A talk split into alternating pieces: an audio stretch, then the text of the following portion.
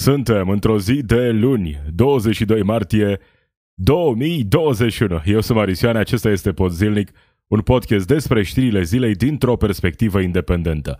Stai cu mine, vorbim despre ce ni se întâmplă și căutăm soluții pentru problemele cu care ne confruntăm. Suntem probabil abia la începutul valului al treilea al pandemiei și săptămânile următoare vor fi extrem de dificile. Nu vorbesc doar despre pandemie, ci și despre reacția autorităților – Florin Câțu mută responsabilitatea gestionării acestei situații către autoritățile locale, sau cel puțin încearcă să facă acest lucru în contrast direct cu situația de la Timișoara, unde autoritățile locale au votat pentru ieșirea din carantină, iar Raed Arafat a intervenit pentru a prelungi temporar carantina. Diana Șoșoacă a fost vedeta a sfârșitului de săptămână la protestul din București, Rareș Bogdan nu este de acord cu înfierea copiilor de către cupluri ale minorităților sexuale. Marcel Ciolacu anunță că o să meargă la biserică noaptea de înviere, chiar dacă asta înseamnă că ar putea să fie amendat. Iar la final îți povestesc și care a fost experiența mea la vaccinare cu AstraZeneca. Acestea sunt doar câteva dintre subiectele de astăzi. Podzilnic. News and commentary from a progressive perspective. Se întâmplă lucruri importante în România la început de săptămână. Florin Câțu îi bagă în ședință pe primari, pe prefecți, toată lumea în ședință pentru a gestiona această situație dificilă în care România, planeta în general, se află în acest moment cu valul al treilea al pandemiei. Florin Câțu a anunțat că se va întâlni de la ora 13 cu primarul capitalei, cu primarii de sector, urmează o întâlnire cu prefecții și apoi și o întâlnire cu uh, reprezentanții primarilor de municipii din România pentru a stabili felul în care va fi gestionată pandemia, valul 3 al pandemiei, la nivel local. Din ce am văzut de la Florin Câțu, încearcă cumva în acest moment să mute cât mai multă responsabilitate în direcția autorităților locale, astfel încât o parte din înjurături să nu mai fie îndreptate către el, către guvernul pe care îl conduce, către autoritățile centrale și să mai fie și înjurături către autoritățile locale. Se încearcă așa cumva o uh, împărțire a responsabilității, măcar la nivel aparent, dacă nu în realitate. Tot Florin Câțu a vorbit într-o declarație de presă și despre protestele care au avut loc în acest sfârșit de săptămână, spunând că sunt oameni care îl înjură și care protestează, foarte bine, dar să poarte mască. Hai să-l ascultăm pe Florin Câțu în această declarație de presă, vorbind pe de o parte despre proteste și în același timp și despre întâlnirile pe care le are programate cu autorități locale pentru a stabili cum vor gestiona pandemia în perioada următoare. Florin Câțu. Am văzut și eu ca și noastră imaginile cu ce s-a întâmplat în weekend trecut și în cluburi și se întâmplă și în stațiune montane și vreau să vă spun că sunt foarte supărat să văd că există o minoritate dintre concetățenii noștri care încă nu vrea să respecte regulile în vigoare. Bineînțeles că implicațiile sunt pentru majoritatea populației. De aceea am decis că astăzi, la ora 1, o să am întâlnire cu uh, primarul general Bucureștiului și primarii de sectoare, să discutăm puțin despre situația din București. La ora 4 o să am o discuție online cu prefecții, cu toți prefecții, iar mâine o să am discuții cu Asociația Consiliului Județeane și cu Asociația Municipiilor din România. Este momentul ca și soluțiile să vină, bineînțeles, de la autoritățile locale. Știm foarte bine că există particularități pentru fiecare uh, județ în parte, pentru fiecare municipiu în parte. Deci asta vrea Florin Câțu, ca soluțiile să vină de la autoritățile locale în această perioadă, cum spuneam, hai să ducem responsabilitatea cât mai departe de guvernul pe care îl, duce, îl conduce Florin Câțu. Mă aștept ca pe lângă discuția pe care avem despre buget, de fiecare dată să susținem aceste uh, localități și județe de la buget de stat, să vină și cu soluții pentru situația dificilă. Deci vreți bani? Veniți și cu soluții. Și de prin care trece astăzi România. Anul trecut, am cerut încredere că vom trece prin uh, situația dificilă și că vom uh, salva economia, dar am făcut-o împreună. Este momentul să facem asta și astăzi. Referitor la uh, ce am, și vedeți, este vorba despre o minoritate, pentru că nu toate restaurante și nu toate cluburile uh, nu respectă uh, regulile, sunt doar câteva și vă spun că acolo unde nu se respectă legea, vă fi intransigent. Nimeni nu este mai presus de lege. Și, din păcate, avem și uh, parlamentari, politicieni, care uh, îndeamnă, instigă la nerespectarea legii. Dar, nu știu, aici cred că este o problemă morală pentru acești oameni. Uh, sunt parlamentari, fac legi pentru România, în același timp nu respectă legislația în vigoare. Nu am o problemă cu protestele, sunt liberal și protestele sunt ok. Nu dau seama, uh, nu sunt, uh, sunt oameni care uh, mă înjură sau vor să protesteze foarte bine, dar să o facă respectând legea. Să o facă respectând legea, să poarte mască. Este tot ceea ce... Să poarte mască, numai că, evident, cei care protestează, într-o mare majoritate, protestează pe lângă multe alte motive, protestează împotriva măștilor de protecție, împotriva tuturor măsurilor de protecție sanitară. Pe de o parte, în acest moment, e clar, Florin Câțu are dreptate în ceea ce spune și nu în sensul că trebuie să respectăm legea pentru că așa e legea și dacă nu respecti legea o să fie amendat. Sunt multe lucruri pe care le faci nu pentru că așa e legea, ci pentru că așa îi protejezi pe cei din jurul tău, așa te protejezi pe tine. În același timp, Florin Câțu e într-o situație interesantă, pentru că el nu-și dorește să închidă economia. Nu a făcut-o anul trecut, era parte din guvern, atunci, acum el conduce guvernul, nu s-a întâmplat la sfârșitul anului trecut, nu se întâmplă, sau nu se va întâmpla probabil nici acum, pentru că nu-și dorește să închide economie. El nu vorbește în primul rând cu specialiști, vorbește mai degrabă, din tot ce am observat până acum, cu agenți economici, cu șefi de mari corporații, cu oameni pe care îi cunoaște de pe vremea când probabil activa și el în uh, domeniul privat sau alții pe care i-a cunoscut între timp. Aceștia sunt uh, probabil oamenii de la care primește sfaturi, cu care uh, discută mai mult zilele acestea. Numai că se regăsește în această situație interesantă în care știe că trebuie să fie responsabil și că e nevoie de mai multă responsabilitate pentru a nu ajunge într-o situație și mai gravă, dar cei care îl critică, opoziția, orice culoare politică ar avea ea, îl critică tocmai în sensul că măsurile sunt prea dure sau că ar trebui să ne relaxăm, să, să ne relaxăm cu toții în această perioadă. Nu are critici din cealaltă parte care să-i zică e ok să ții țara deschisă și să sacrifici vieți în timpul acesta? Nu există sau nu prea există genul acesta de voci în România în această perioadă. Dar cum spuneam, ce a încercat să facă Florin Câțu? Florin Câțu a venit aici și ne-a spus că se va întâlni cu autorități locale pentru a muta responsabilitatea către autoritățile locale. Dar, în același timp, avem această situație interesantă de la Timișoara.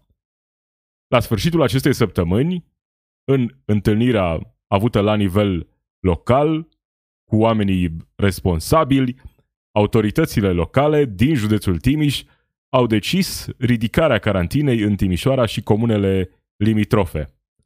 S-a întâmplat asta pentru că nu s-a ajuns la uh, un număr suficient de voturi pentru. Au fost și multe abțineri. Cred că cei care s-au abținut ar trebui să se abțină mult timp de acum încolo. Ești într-o comisie importantă, cu rol important. Nu există niciun motiv de a te abține. Îți asumi votul, da sau nu. Dar, uh, trecând peste asta, Raed Arafat a intervenit peste ordinul hotărât în urma votului la nivel local și păstrează Timișoara și comunele limitrofe în carantină. Deci, pe de o parte, asta e ciudat ce se întâmplă acum în guvernul acesta cu multe culori politice, cu tot felul de oameni care vorbesc pe mai multe voci, nu avem un sincron aici, nu avem o idee de la care să pornească toți oamenii aceștia care au putere de decizie sau în anumite situații au doar uh, capacitatea asta de a se exprima public ca reprezentanți ai autorităților centrale.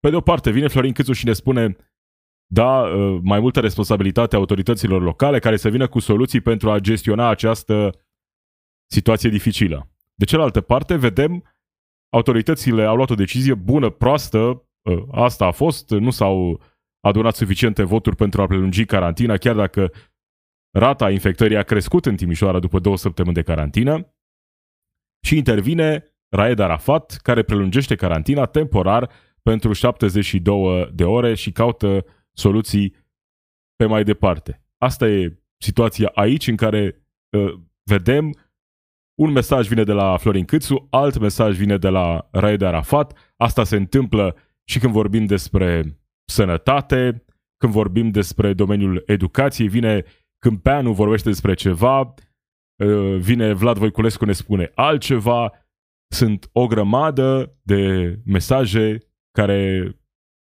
nu sunt deloc compatibile, venite de la oameni care reprezintă teoretic același guvern.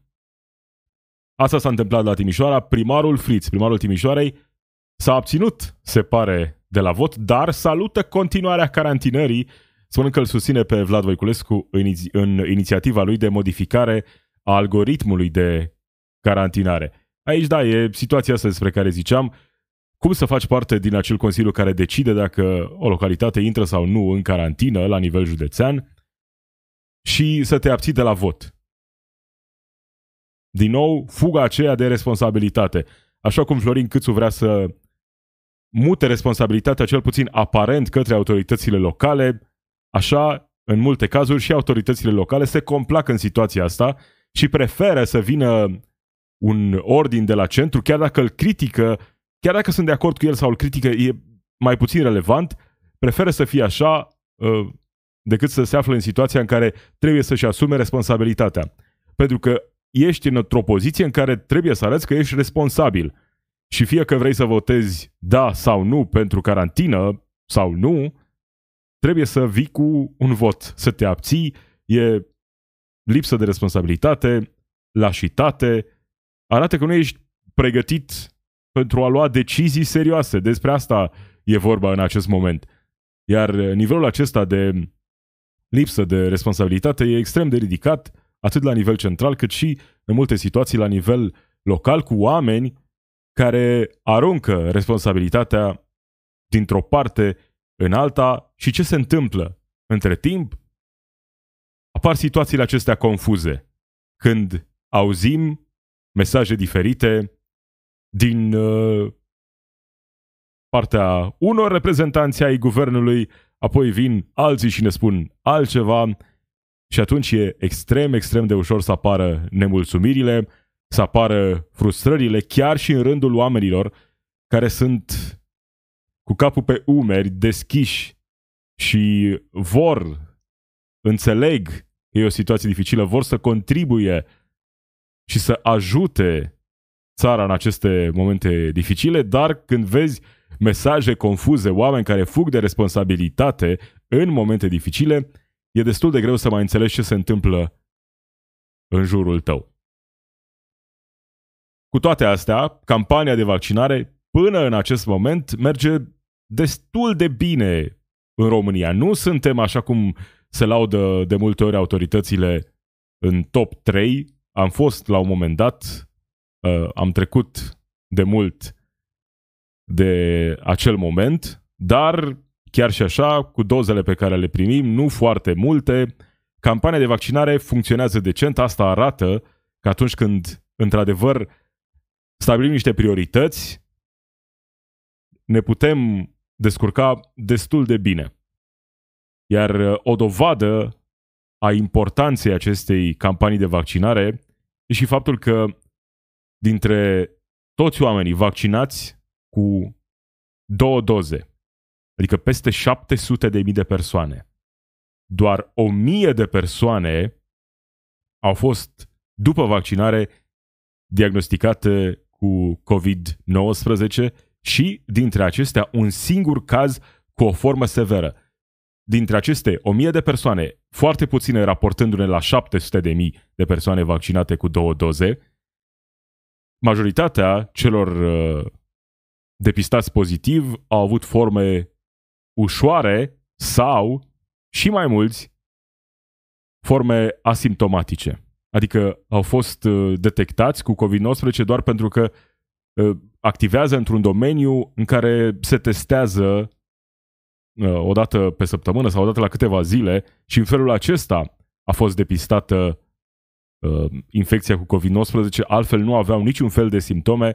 Asta arată că vaccinurile, indiferent de producător, funcționează și că e nevoie mare, mare de vaccin în România și uh, avem nevoie ca această campanie să fie în continuare una de succes, să vedem oameni vaccinați și să crească încrederea în procesul de vaccinare. Pentru că avem aceste date statistice care ne arată că într-o proporție extrem de mare suntem protejați după vaccinare de infecție în general și în proporție de 100% protejați de cazurile grave și de deces. În toate studiile clinice, indiferent de gradul de protecție care a fost stabilit la sfârșitul studiilor clinice, dintre cei care au fost vaccinați, oamenii au avut forme ușoare, chiar dacă s-au infectat și n-au avut nevoie de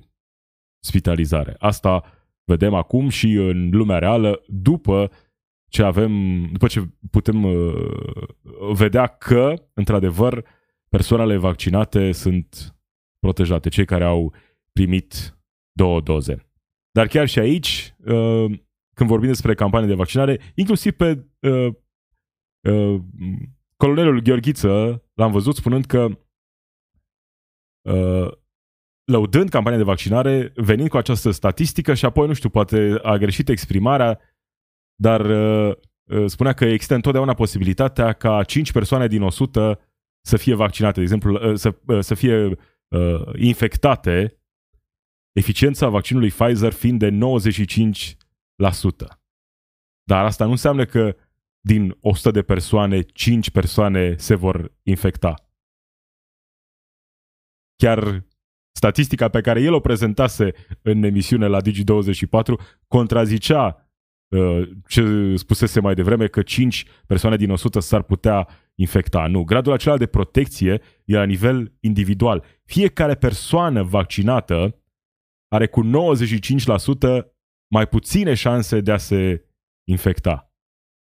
Așa funcționează, iar uh, când vorbim despre cazurile grave, știm, protecția e 100% sau aproape de 100%. Campania de vaccinare continuă, continuă și protestele în România. Cei care se adună la aceste proteste sunt uh, într-o mare, mare măsură iubitori de teorii conspiraționiste, uh, personaje interesante care participă la aceste acțiuni de protest Proteste împotriva vaccinării obligatorii care nu există, proteste împotriva măștilor de protecție, proteste împotriva carantinării, proteste împotriva pandemiei pe care unii o văd în continuare ca fiind imaginară. Personaje interesante, așa cum spuneam, prezente la aceste proteste, așa cum uh, arată g4media.ro într-un fotoreportaj de la protestul care a avut loc în acest sfârșit de săptămână în București, oameni extrem, extrem de interesanți, evident, vedeta protestelor, Diana Șoșoacă. Diana Șoșoacă întotdeauna în centrul atenției la astfel de proteste împotriva măsurilor de protecție sanitară. Diana Șoșoacă acolo se simte cel mai bine se simte în elementul său, așa a ajuns în Parlamentul României și uh, are nevoie, se pare așa, să-și uh, reîncarce bateriile la astfel de proteste în care se dă în spectacol.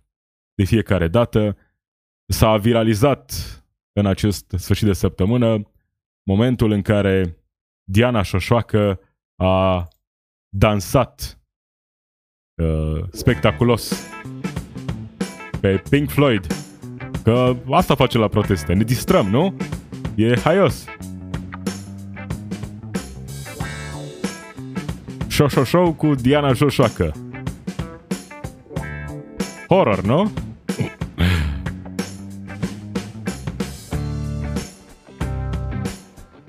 Diana Șoșoacă la proteste împotriva măsurilor de protecție sanitară. Oameni care cred că vaccinarea e obligatorie în România, o situație stranie în care vedem senator al României Diana Șoșoacă participă la aceste proteste și își crește astfel popularitatea participând la astfel de evenimente.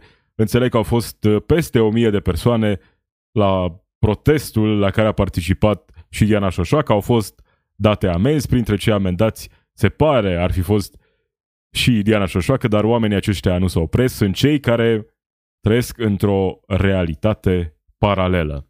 Să critici autoritățile e absolut în regulă, adică chiar că e obligatoriu să critici autoritățile. Dar unde sunt oamenii ăștia e uh, distanță mare între uh, genul acesta de proteste și lumea reală în care există critici legitime la adresa autorităților și poate chiar atunci când vorbim despre unele dintre măsurile luate de autorități în această perioadă. Oamenii care participă la, la aceste proteste, într-o mare majoritate, vedem, sunt cei care fie nu cred, fie spun că nu e la fel atât de grav, sau uh, vor cu totul să dispară toate măsurile de protecție, să revenim, așa cum spun ei, la o viață normală, de parcă asta e ceva ce doar ei își doresc. Toată lumea își dorește asta, dar nu putem schimba realitatea din jurul nostru doar pentru că ne dorim așa, peste noapte. Sau, poate că putem. Diana Șoșoacă spune că pandemia poate fi combătută prin iubire. Dragostea va schimba România, nu restricțiile sau amenințările. Cuvintele astea vin de la Diana Șoșoacă. Spune ea, ceea ce va schimba România va fi iubirea, dragostea, nu restricțiile, nu amenințările. Luați-vă în brațe și fiți români. Iubiți-vă, avem nevoie de dragoste, românii au nevoie de dragoste. Asta, asta e mesajul Dianei Șoșoacă. Acum. Poate că simte ea nevoia de iubire.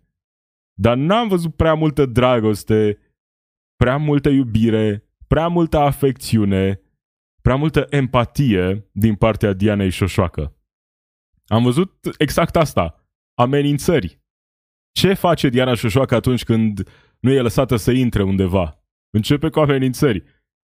Cum se manifestă Diana Șoșoacă atunci când cineva o contrazice? Se răstește, țipă, amenință, pleacă din studio. Așa arată dragostea? Așa cunoaște Diana Șoșoacă dragostea? Așa arată iubirea? Așa arată dragostea care va schimba România? Dragoste de la Diana Șoșoacă. Un deputat liberal spune că locul acestei femei, adică Diana Șoșoacă, e la Spitalul de Psihiatrie. Cine spune asta? Uh, deputatul PNL Pavel Popescu într-o postare pe pagina sa de Facebook. Bine, acum care dreptate sau nu, uh, posibil, dar sunt convins că sunt și mulți oameni care cred că Pavel Popescu ar beneficia după o eventuală vizită la un psihiatru. Așadar, uh, o situație interesantă cu oamenii aceștia care vor atenție, multă atenție, senatori care ignoră legile acestei țări. Da, nu e singura, uh, îl mai avem și pe Marcel Ciolacu, care ne anunță populist că noaptea de înviere el va merge la biserică și că, indiferent de situație, va fi acolo, își va plăti amenda dacă fi, va fi amendat și își va asuma fapta. Acesta este PSD-ul modern în 2021.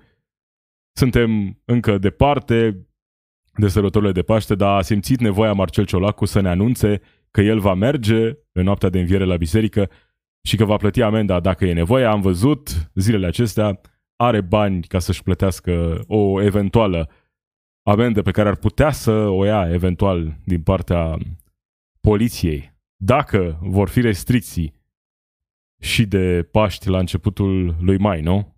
Așa cred. Uh, mai e mult până atunci. Dacă am avea succes în campania de vaccinare, dacă oamenii aceștia s-ar concentra pe ce e cu adevărat important, poate că n-ar mai fi nevoie de restricții în acea perioadă sau restricțiile ar putea fi mult mai puține în acea perioadă. Rareș Bogdan, un alt politician interesant, jurnalist, devenit politician, vine acum și spune într-o emisiune la Prima TV că nu este de acord cu înfierea copiilor de către cupluri ale minorităților sexuale. Lucrul ăsta e o chestie care schimbă lumea, spune Rareș Bogdan, citat de libertatea.ro.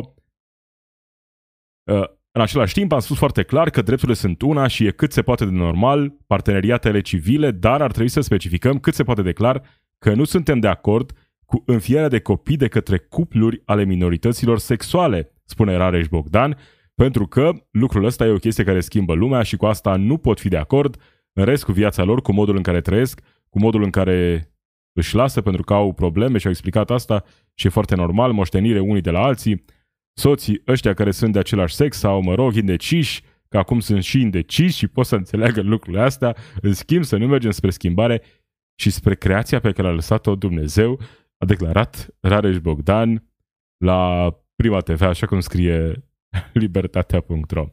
Rareș Bogdan, de la PNL.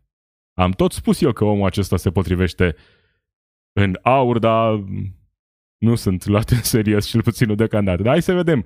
Pariul meu e că dacă nu îi va funcționa jocul în PNL, dacă nu va avea o funcție importantă până în 2024 în PNL, că s-ar putea să facă tranziția asta către aur, da? Hai să vedem. Poate că, poate că nu am dreptate. Oricum, când vine vorba despre ideologie, mi se pare că Rareș Bogdan și oamenii de la aur au foarte multe lucruri în comun, apără valori similare, susțin uh, lucruri similare, ba chiar apără oameni problematici uh, în același timp.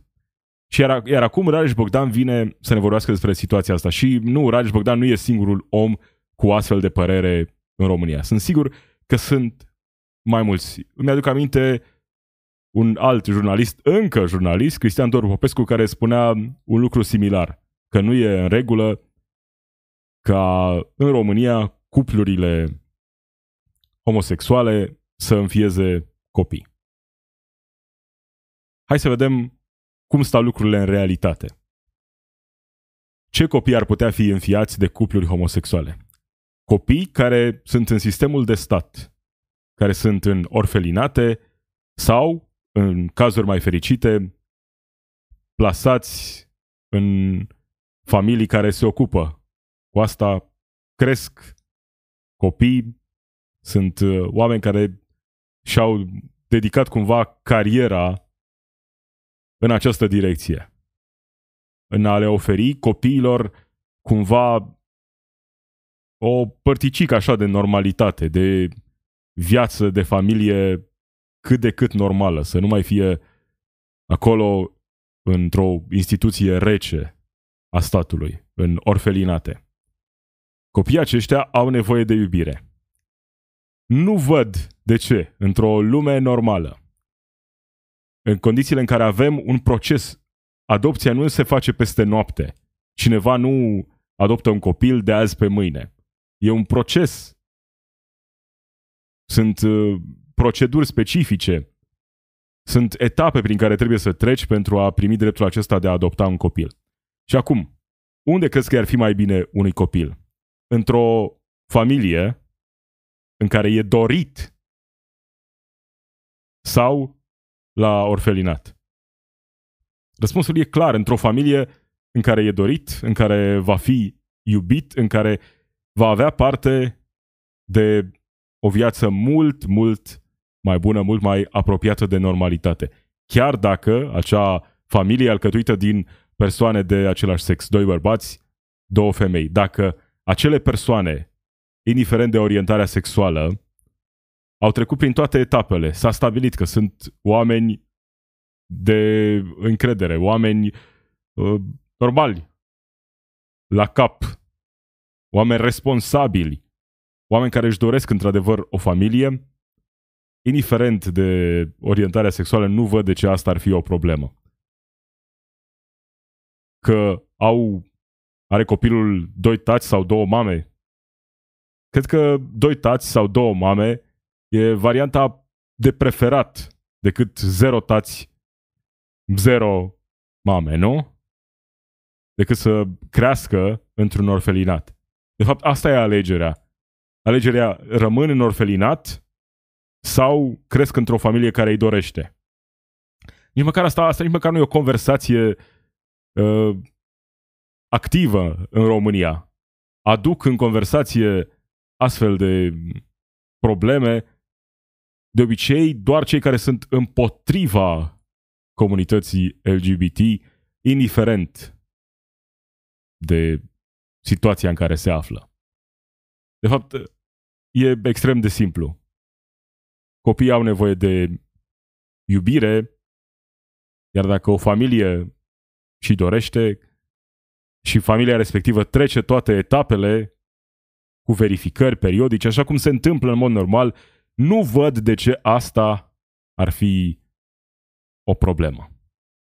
Dar poate ne explică Rareș Bogdan cu o nouă ocazie care e de fapt problema. În Ungaria se întâmplă lucruri chiar și mai interesante. Acolo, guvernul Orban vrea o muzică pop și rock patriotică. Am ajuns acolo, da? Susținerea scenei locale este o idee care ar putea seduce, dar proiectul guvernului lui Victor Orban, care vizează apărarea identității ungare, stârnește temeri legate de cenzură în rândul artiștilor. Scrie hotnews.ro. Acest plan, ale cărui detalii au fost dezvăluite săptămâna trecută, promite o susținere financiară, financiară de 62 de milioane de euro pentru formarea de talente, finanțarea creației și a echipamentelor. E vorba de realizarea unor producții pop și rock ungare de calitate, de a face din ele un ciment de identitate, spune omul din spatele acestei inițiative.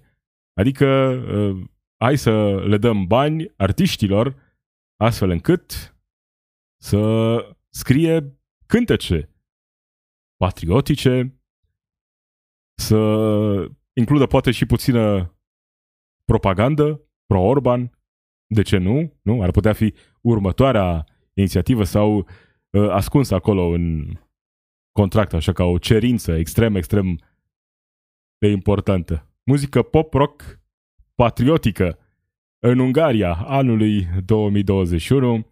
Hai să nu le dăm idei celor de la noi. Donald Trump, se pare, uh, vrea să revină în centrul atenției și își va lansa în curând propria sa platformă de socializare potrivit unui consilier. Nu e nimic oficial, dar știm, Donald Trump are nevoie de atenție. Cred că se va ofili dacă nu primește atenție prea mult în perioada următoare.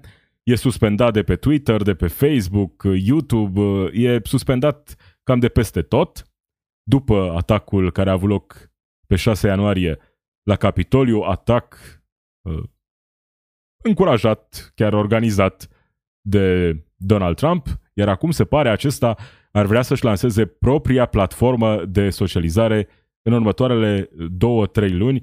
Asta spune Jason Miller, un purtător de cuvânt al campaniei electorale a lui Donald Trump. Dacă uh, Twitter și Facebook i-au luat jucăriile și l-au trimis acasă, acum Donald Trump vine și uh, își organizează propriul său loc de joacă, unde sigur se vor aduna cei mai respectabili membri ai societății, oameni care au luat cu asalt Capitoliul zilele trecute. Dar sunt și vești bune din Statele Unite. Acolo a avut loc un studiu uh, de amploare al vaccinului AstraZeneca, în Statele Unite s-a stabilit că vaccinul are o eficacitate de 79% și că este sigur. Protejează în proporție de 79% uh, în fața infecției și 100% în ceea ce privește dezvoltarea unor forme grave ale bolii. E important în acest context să înțelegem că nu poți să compari eficiența vaccinurilor luând în considerare studii clinice diferite. Pentru a stabili într-adevăr nivelul acesta de eficacitate a unui vaccin comparându-l cu alte vaccinuri, ar trebui să avem un nou studiu clinic în care să fie incluse toate aceste vaccinuri cu același standard uh, în studiul acesta clinic și apoi să stabilim nivelul acesta de eficacitate și să putem compara cu adevărat vaccinurile între ele, pentru că aceste date sunt înșelătoare. Când auzi AstraZeneca 60% sau 79%, în timp ce Pfizer și Moderna sunt la 94, 95% eficiență, zici, a, normal, AstraZeneca nu e la fel de bun. Dar important de înțeles e că, pe de o parte, procedura în sine nu a fost aceeași la AstraZeneca în Europa și la Pfizer uh, și Moderna în Statele Unite. A fost, s-a desfășurat cu totul altfel studiul clinic. De cealaltă parte, și perioada în care are loc studiul e importantă. Pfizer și Moderna au avut în desfășurare etapa a treia a studiului clinic la sfârșitul verii când erau puține cazuri în general în populație. Nu eram încă în valul al doilea. AstraZeneca cumva s-a suprapus mai mult cu o perioadă mai uh, dificilă, cu mai multe cazuri. De asta sunt uh, înșelătoare aceste informații despre eficacitatea unui vaccin. Pentru că nu poți să compari procentajele acestea folosind studii clinice diferite. Așa cum spuneam, e nevoie de încă un studiu în care să fie incluse toate aceste vaccinuri împotriva COVID-19 și apoi să vedem într-adevăr rezultatele pentru a ști într-adevăr care sunt cele mai uh, bune vaccinuri. De fapt, concluzia e simplă, toate sunt bune, toate sunt eficiente, toate cele aprobate fie în Uniunea Europeană sau în Statele Unite, acestea știm că sunt sigure și că sunt uh, au o eficacitate mare de aproape 100% sau chiar 100% în ceea ce privește dezvoltarea unor forme grave ale bolii. Așa cum am promis, o să îți povestesc experiența mea la vaccinare. Ce ar trebui să știi înainte de a te vaccina împotriva COVID-19? 19. Eu m-am vaccinat cu AstraZeneca. Am așteptat momentul acesta cu nerăbdare, am așteptat să înceapă etapa a treia. A început puțin mai repede în zona în care mă aflu, în județul Timiș. Am prins un loc și am fost programat la mijlocul uh, săptămânii trecute, la vaccinare cu AstraZeneca, atunci când toată lumea vorbea despre cât de periculos ar putea fi uh, vaccinul AstraZeneca. Între timp am văzut, nu e periculos, nu există o relație de cauzalitate între acele uh, cheaguri de sânge, probleme de coagulare a sângelui uh, și vaccin, cel puțin nu până în acest moment. Am fost uh, programat, m-am prezentat la vaccinare știind în acel moment care sunt teoretic riscurile și care sunt efectele adverse incluse în prospectul vaccinului. Știam la ce să mă aștept. La vaccinare totul a funcționat perfect, aș putea spune. N-au fost probleme. De la intrare, totul civilizat, bine organizat centrul de vaccinare, de la Casa Județeană, de la Fundația Județeană pentru Tineret din Timișoara, acolo am fost. Bine organizat uh, centrul, completezi câteva hârtii, confirmi datele, ți se cere buletinul pentru a vedea dacă ești într-adevăr programat, ajungi uh, la un reprezentant al centrului. Cred că e vorba despre un doctor, confirmi încă o dată că nu ai alergii, că nu ai probleme de sănătate, apoi ești trimis în, nu știu, 1-2 minute către, efectiv, către un cabinet unde ești vaccinat. Ți se prezintă fiola cu doza de vaccin, vezi clar numele vaccinului, lotul din care face parte vaccinul, ți se explică că s-ar putea să doară puțin, nu doare aproape deloc, ești vaccinat imediat, nu durează foarte mult, apoi ești invitat să aștepți 15 minute pentru a confirma că totul e în regulă și că nu ai uh, o reacție alergică sau alte probleme imediate grave de sănătate. După ce trec cele 15 minute, primești adeverința de vaccinare pentru prima doză și gata, ai scăpat de vaccinare. N-am avut niciun fel de probleme imediat după vaccinare, niciun fel de reacții adverse imediate. În schimb, a doua zi dimineața am început să simt câteva dintre acele efecte adverse la care mă așteptam cumva. Știam că e posibil să am acele efecte adverse care sunt specificate în prospect. Și anume, febră, dureri musculare și articulare și uh, dureri de cap. Cu dureri de cap uh, n-au probleme, poate așa uh, foarte mici, uh, cu o durată în timp extrem de redusă. Febra a fost destul de mare, aproape de 38,6-39 la un moment dat. N-a fost cea mai confortabilă situație, dar știam la ce să mă aștept, am fost informat că o persoană din 10, cred că așa e statistic, poate avea aceste efecte adverse după vaccinare. Și am avut aceste efecte adverse. M-am simțit așa cum te simți la începutul unei un episod de gripă, fără să-mi curgă nasul, evident, fără tuse, doar cu febră și cu dureri musculare și articulare. Episodul acesta a durat în jur de 24 de ore, aproximativ. După 24 de ore, totul revine aproape la normal, încet, încet la normal și nu mai ai niciun fel de problemă. După 48 de ore ești uh, ca nou după vaccinare.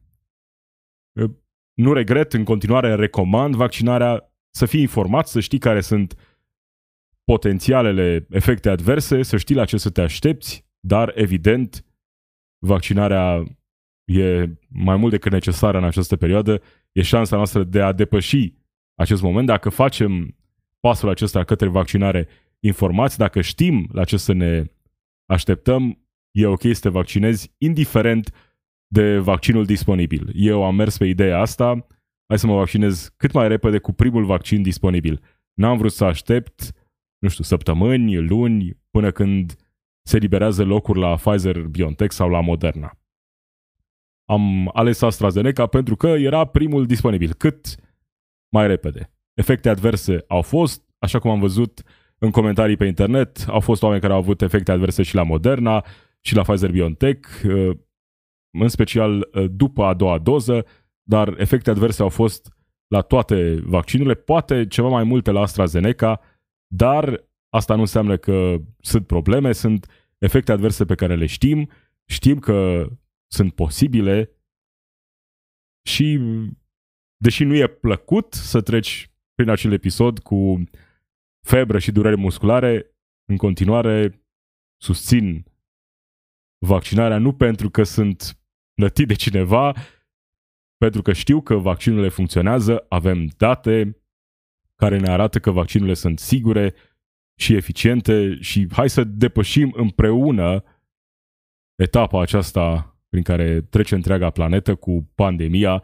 Cred că putem face asta doar respectând pe de o parte măsurile acestea de protecție sanitară, nu pentru că sunt e ilegal să faci altfel, ci pentru că e normal să le respecti și vaccinându-ne. Cred că asta e soluția. AstraZeneca e un vaccin eficient și sigur în acest moment, încearcă să ignori propaganda dusă împotriva acestui vaccin și e ușor de înțeles de ce a fost atâta agitație, pentru că acesta este și cel mai ieftin vaccin. Cel mai ieftin de departe, cel mai ieftin vaccin disponibil în acest moment pe piață. Așadar, interesele sunt mari. Dar, ca o concluzie, vaccinarea e sigură, procesul de vaccinare chiar se desfășoară bine în România, n-aș vrea să spun surprinzător de bine, pentru că arată că atunci când stabilim niște priorități clare, ne putem descurca să vaccinăm oamenii într-un mod civilizat și fără prea multe probleme.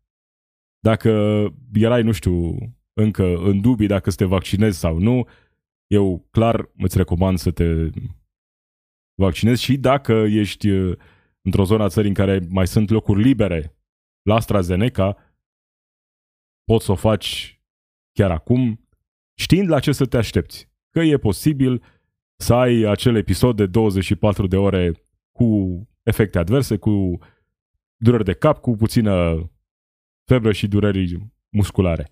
Dar episodul ăla trece și apoi se dezvoltă imunitatea. Urmează și a doua doză uh, pe 12 mai, dar până atunci mai e ceva timp. Între timp, acesta a fost Pod Zilnic, Marisioane sunt eu, zi bună!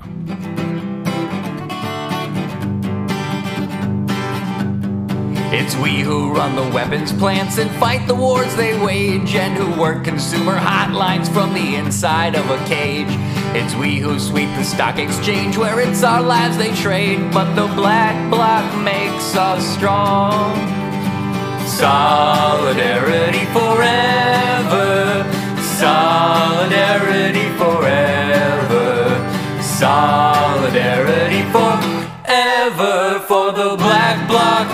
us strong.